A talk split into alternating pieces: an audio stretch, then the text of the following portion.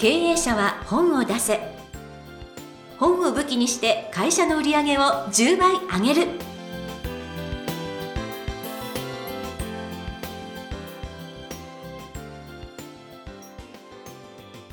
皆さんこんにちは。坂田陽子です。経営者は本を出せ。本を武器にして会社の売り上げを10倍上げる。ジャイアン今回もよろしくお願いいたします。はい、よろしくお願いします。さてさて毎月行っておられるあの沖縄ですけれども、はい。今回離島巡りしたんですって。あ、えっ、とね、毎回離島巡りしてるんですけど、今回はですね、ちょっと足を伸ばして、南大東島。台風の時しか聞かないんですよね。天気予報の一つ、はい。時しか出てこない、はい、で世界中回ってる人も多分南大東島は行ったことないと思いますないと思います。はい。なんと沖縄から300キロ離れてます。えそんそんなにはい。え東の方なのでまあ大島に近づくんじゃないかと思うぐらい離れてるんですけども。はでもともと南大東島太平洋の真ん中にあったのが、あうん。太平洋プレートに地下のあれですね、うんはい。えプレートに押されて今まで3000キロ沖縄の方に近づいてきたそうです。本当、はい。いまだに毎年7センチ沖縄に近づいてる、すごい。すごいでしょ。で島全体が石灰岩で、まあ、サンゴの死骸ですね。石灰岩でできてるんですよ、はい、ですから、えー鍾乳洞が200箇所ぐらいあるんですけどうもわで例えば、まあ、地図見てるといきなり田んぼの中にでかい穴が開いてたりして鍾乳洞です。で、まあ、そこは一般の人は立ち入り禁止なんですけども、うん。まあ、そういうのが結構あって、面白そう、えーまあ、ジャイアンは一番でかい鍾乳洞入ってきましたけどあとまあケープ探検って言って鍾乳洞の中になんか潜水しながら潜っていくツアーがあるんですけどーおー。1日がかりで。でジャイアン多分兵所恐怖症なんで、まあ、行きませんけどあとでかいからちょっと詰まったらね帰ってこれなくなっちゃうんでね。で名物がですねないんですよね。サトウキビしかなくて。はでそこでサトウキビを使ってラム酒工場があったんですけいど知りませんでしたラム酒ってサトウキビから作るの知りませんでしたジャイアン。あでも60年生きてて。確かにラム酒えって、ー、って、確かにサトウキビなんですね、うん、で沖縄はサトウキビでお酒作ってます。作ってないか。サトウキビは作ってないね、うん。青森はだって氷あんだから、ああそうですね、うん、だからね。お酒は作ってないですね、えーだからサトウキビでラム酒が作れるっていうのを初めて聞きました。いやーすごい。まあ工場に行って社長から直接買ってもう飲んできましたけどそんなに美味しくなかっあらそうそう。ここだけの話はいみたいな、た、はい、であの名物がですね縄切りっていう魚がいるんですけど歯がすごい丈夫で網を切っちゃうっていう。あ縄って網のこと？そうそう。あ。縄切りってそれを食べてきましたね。食べてきた？てきうおましたね。すごい。はい。どんなえー味でした、サバサバの酢味噌みたいなそういう感じの。そういう感じの料理でしたね、はあいやなんか沖縄って奥が深いな、いやなんかまたまた次回のこの離島巡りの話をね、ちょっとあの聞きたいと思いますけれども、えーさてさて経営者は本を出せ。ジャイアン今回もよろしくお願いいたします、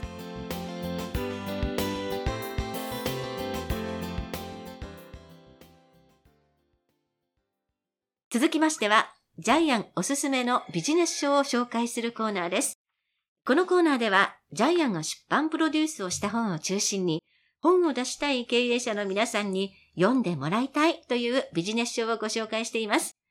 ジャイアン、今回の一冊お願いいたします。はい。漫画でわかるマイケル・ジョーダン。成功の法則。著者は中谷義文さん。出版社は自由国民社から出てます。あの、日本でですね、バスケの大会ありますよね。はい沖縄でもやってますけども、うんうんはい。でそれに向けてですね、一応間に合わせるように作った本です。はい。なるほどです。バスケットの神様です。はいマイケル・ジョーダン。はいなんとですね、えー15年間の選手生活の中で平均得点は MBA 歴代1位。うん。はい。そしてですね、経営者に転職してですね、はい。まあ、1000億円ぐらい稼いでるんですよね。でちなみにですね、スポーツウェアブランドナイキの傘下であるジョーダンブランド。でこの売上2022年は50億ドル。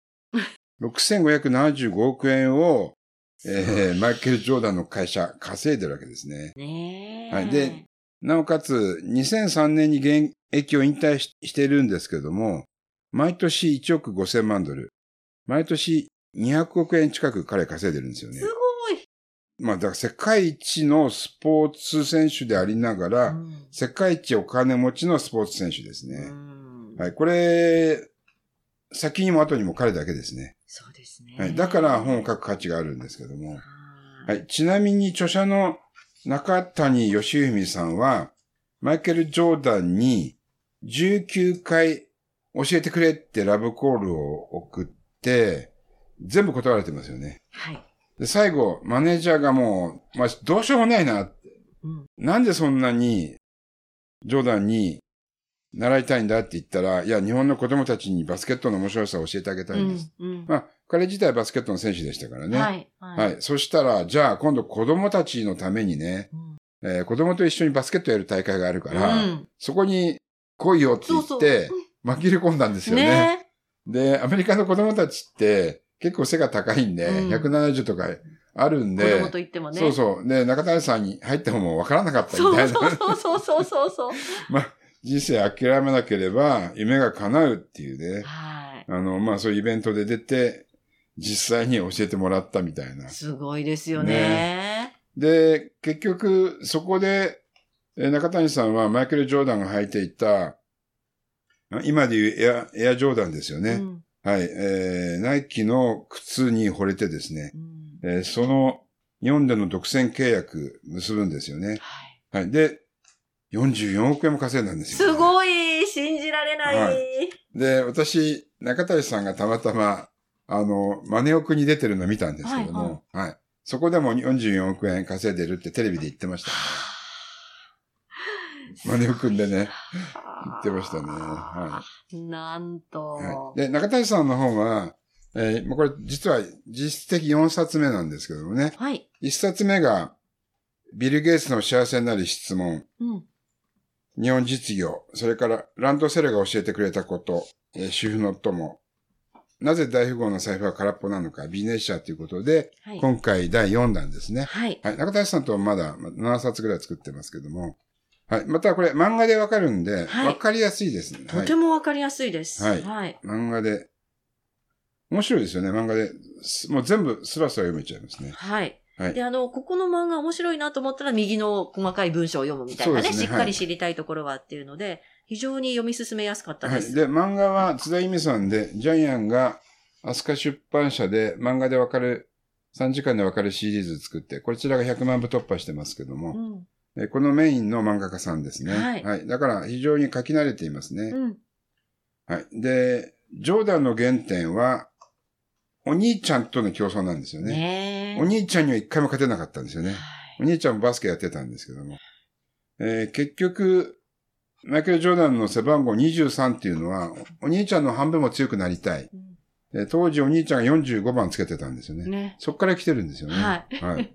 すごいな。で、生涯お兄ちゃんには勝てなかったっていう。はい。すごいな 本当に。世界ナンバーワンの人がお兄ちゃんには勝てなかった。どんなお兄ちゃんだみたいな感じですよね。あと、高校時代も挫折を味わってるんですよね。うん。えーやっぱり下手だったんで、えーバスケの、まあ、レギュラーに選ばれなくて、うんあいつは将来ガソリンスタンドの店員やるよって馬鹿にされてたんですよね。ねえーまあ、当時は身長も伸びなかったみたいですけどもえ。。はいただこの挫折があったから、うん彼は今の自分があるっていうふうに言はいってますね。ねで、彼は自分の成績を誇るんではなくえ。て、うんいや、僕ね、ダメなんだ。うん9000回のシュート外してるよ。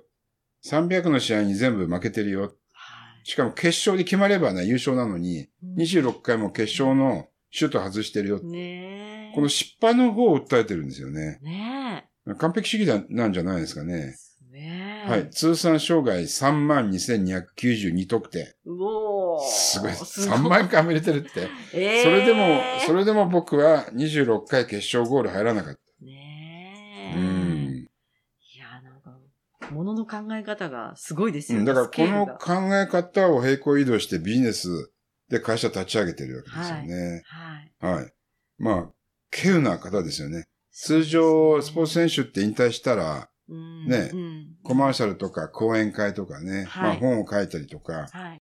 えーそちらの方で人生、あ、店を持ったりとかするんですけども、はい彼はもう完璧に世界中でビジネスしてますからね。ねはい。でもやっぱり、あの、指導者になられる方と、やっぱり経営者になられる方は、やっぱり一流の選手でも違うんだみたいなことを154ページはい。なんかに、まあ書いておられて、自分がコーチになったら、自分はなんか我慢ができない性分だから、コーチには向いていないっていう、自分と同じ過酷な練習を強いてしまう。強いてしまうんで、それはもううん若い選手は絶対耐えられな耐えられないだろう。うん。だから自分は経営者になるってね。ねオーナーになるって言ってますよね。え。ねあとアメリカの、あの、バスケの選手ってもう名選手いっぱいいたんですけえ。ど、うん。はいデイビッド・トンプソンとかですね、うん結構ドラッグとか酒に溺れて、そあの、自滅してる人が多いんですよう。ね。ね自己破産したり、はい。統合失調症になって、これドラッグの影響だと思いますけど、うんえっと、やっぱり、まあアメリカならではなんですけど、ドラッグに手を出さない人しかやっぱり成功しないわけですよ。ねえ。これ日本と全然違いますよね。ね、ちょっと、そこはだいぶ基準が違う感じがえしますけれどえ。も。で、やっぱり、マイケル・ジョーダンのうん、意志の強さうんを教えるエピソードがあるんですけども、はい。えーナイキと契約して、バスケシューズのエアジョーダンを履いてたんですけども、うん当時はシューズのカラーは51%以上だと罰金なんですよね。あ、はい、はい。えー5000ドル、まあ当時120万だったんですけども、うん逆にそれを利用して、毎回ナイキのカラーのシューズを履いて、毎回罰金120万払ってたんですよね。すごいですよね。まあところが、当時の、あの、ナイキとの契約が1億6000万ドルだったんで、うんうん毎回120万払っても全然元は取れてたわけですよね。ねこの話面白いですよえねこ。の、はい。ほんとすごいなはい。もともとアディダスの愛好家だったんですよ、ね。そこもなんかね、ちらっと面白いところですよね。うん。まあ、ここら辺も経営者目線ですようね。ん120万安いじゃん、みたいな。じゃあ払うよ、みたいな感じ。へえ。うんでもやっぱり、なんでしょうね。この、良い監督に恵まれたっていうのが。あ、そうですね。監督の力ですね。はい。監督が変わってから優勝何度も果たしてますからね。ねえ。それまで個人プレーばっかりやってたのが、うんそのチームの協力がね、大事っていうことが個人プレーでもうものすごい高得点、1試合30点、40点叩き出しても負けるときは負けるのでね。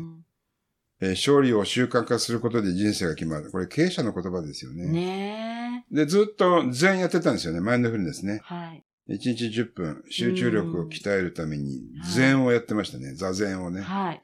はい。えー、こういうエピソードもありますし、そうですね。舌出しプレイがね、えーうんプレイ中に舌出すのがね、舌噛むからやめろって審判に注意されたんだけど、まあずっと出し続けていて、これ後にリラックリラックス効果があるって科学的に証明されてるんですけどはね。い。はい。まあこういう、あの、まあ知ってるエピソードも知らないエピソードもうん。たくさんあるので、まあバスケ好きにはちょっとたまらない一冊かもしれないですよいやーもね。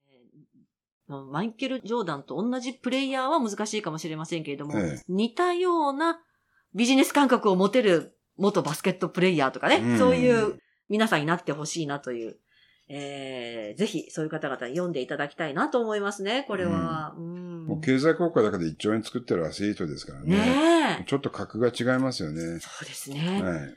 いやー、でもこれ本当になんかこう、我々バスケットしなくても、なんか活用できそうな名言っていっぱいありますね。面白いですね。人間的にうん面白いし、はい。多分もう今後も彼はね、うんまあ麻薬とかやらなければ 神様ですよね。はいバスケの神様ですね。はいねえ。まあ、ということでですね、もう今、まさにバスケットボール、あの、ブームになっておりますけれども、そうでない皆様もぜひ手に取っていただきたいと思います。えー本日ご紹介の一冊。漫画でわかるマイケル・ジョーダン成功の法則。中谷義文さんの一冊でした。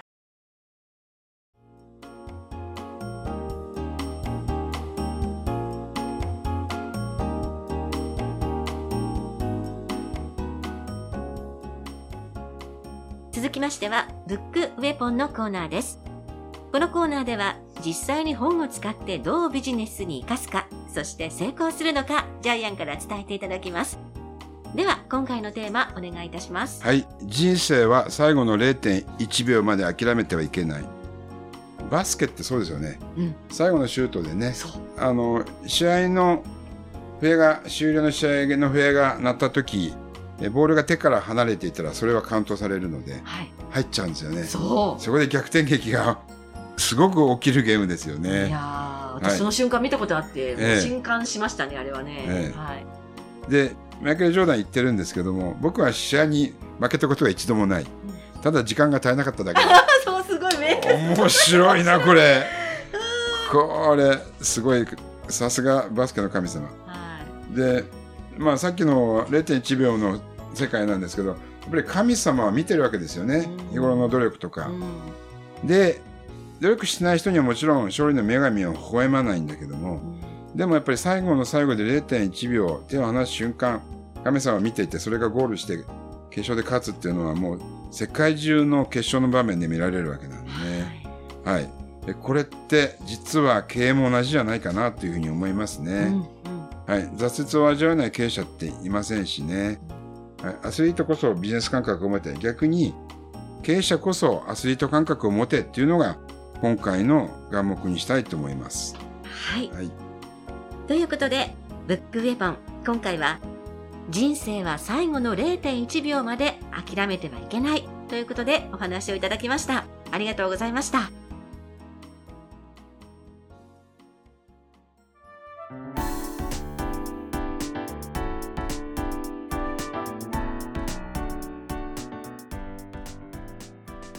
第130回経営者は本を出せいかがだったでしょうか？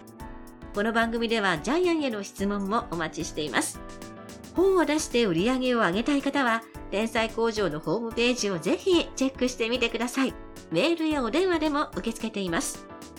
それではジャイアン、今週もありがとうございました。はい、えーぜひ皆さんもですね、最後の0.1秒まで諦めないでください。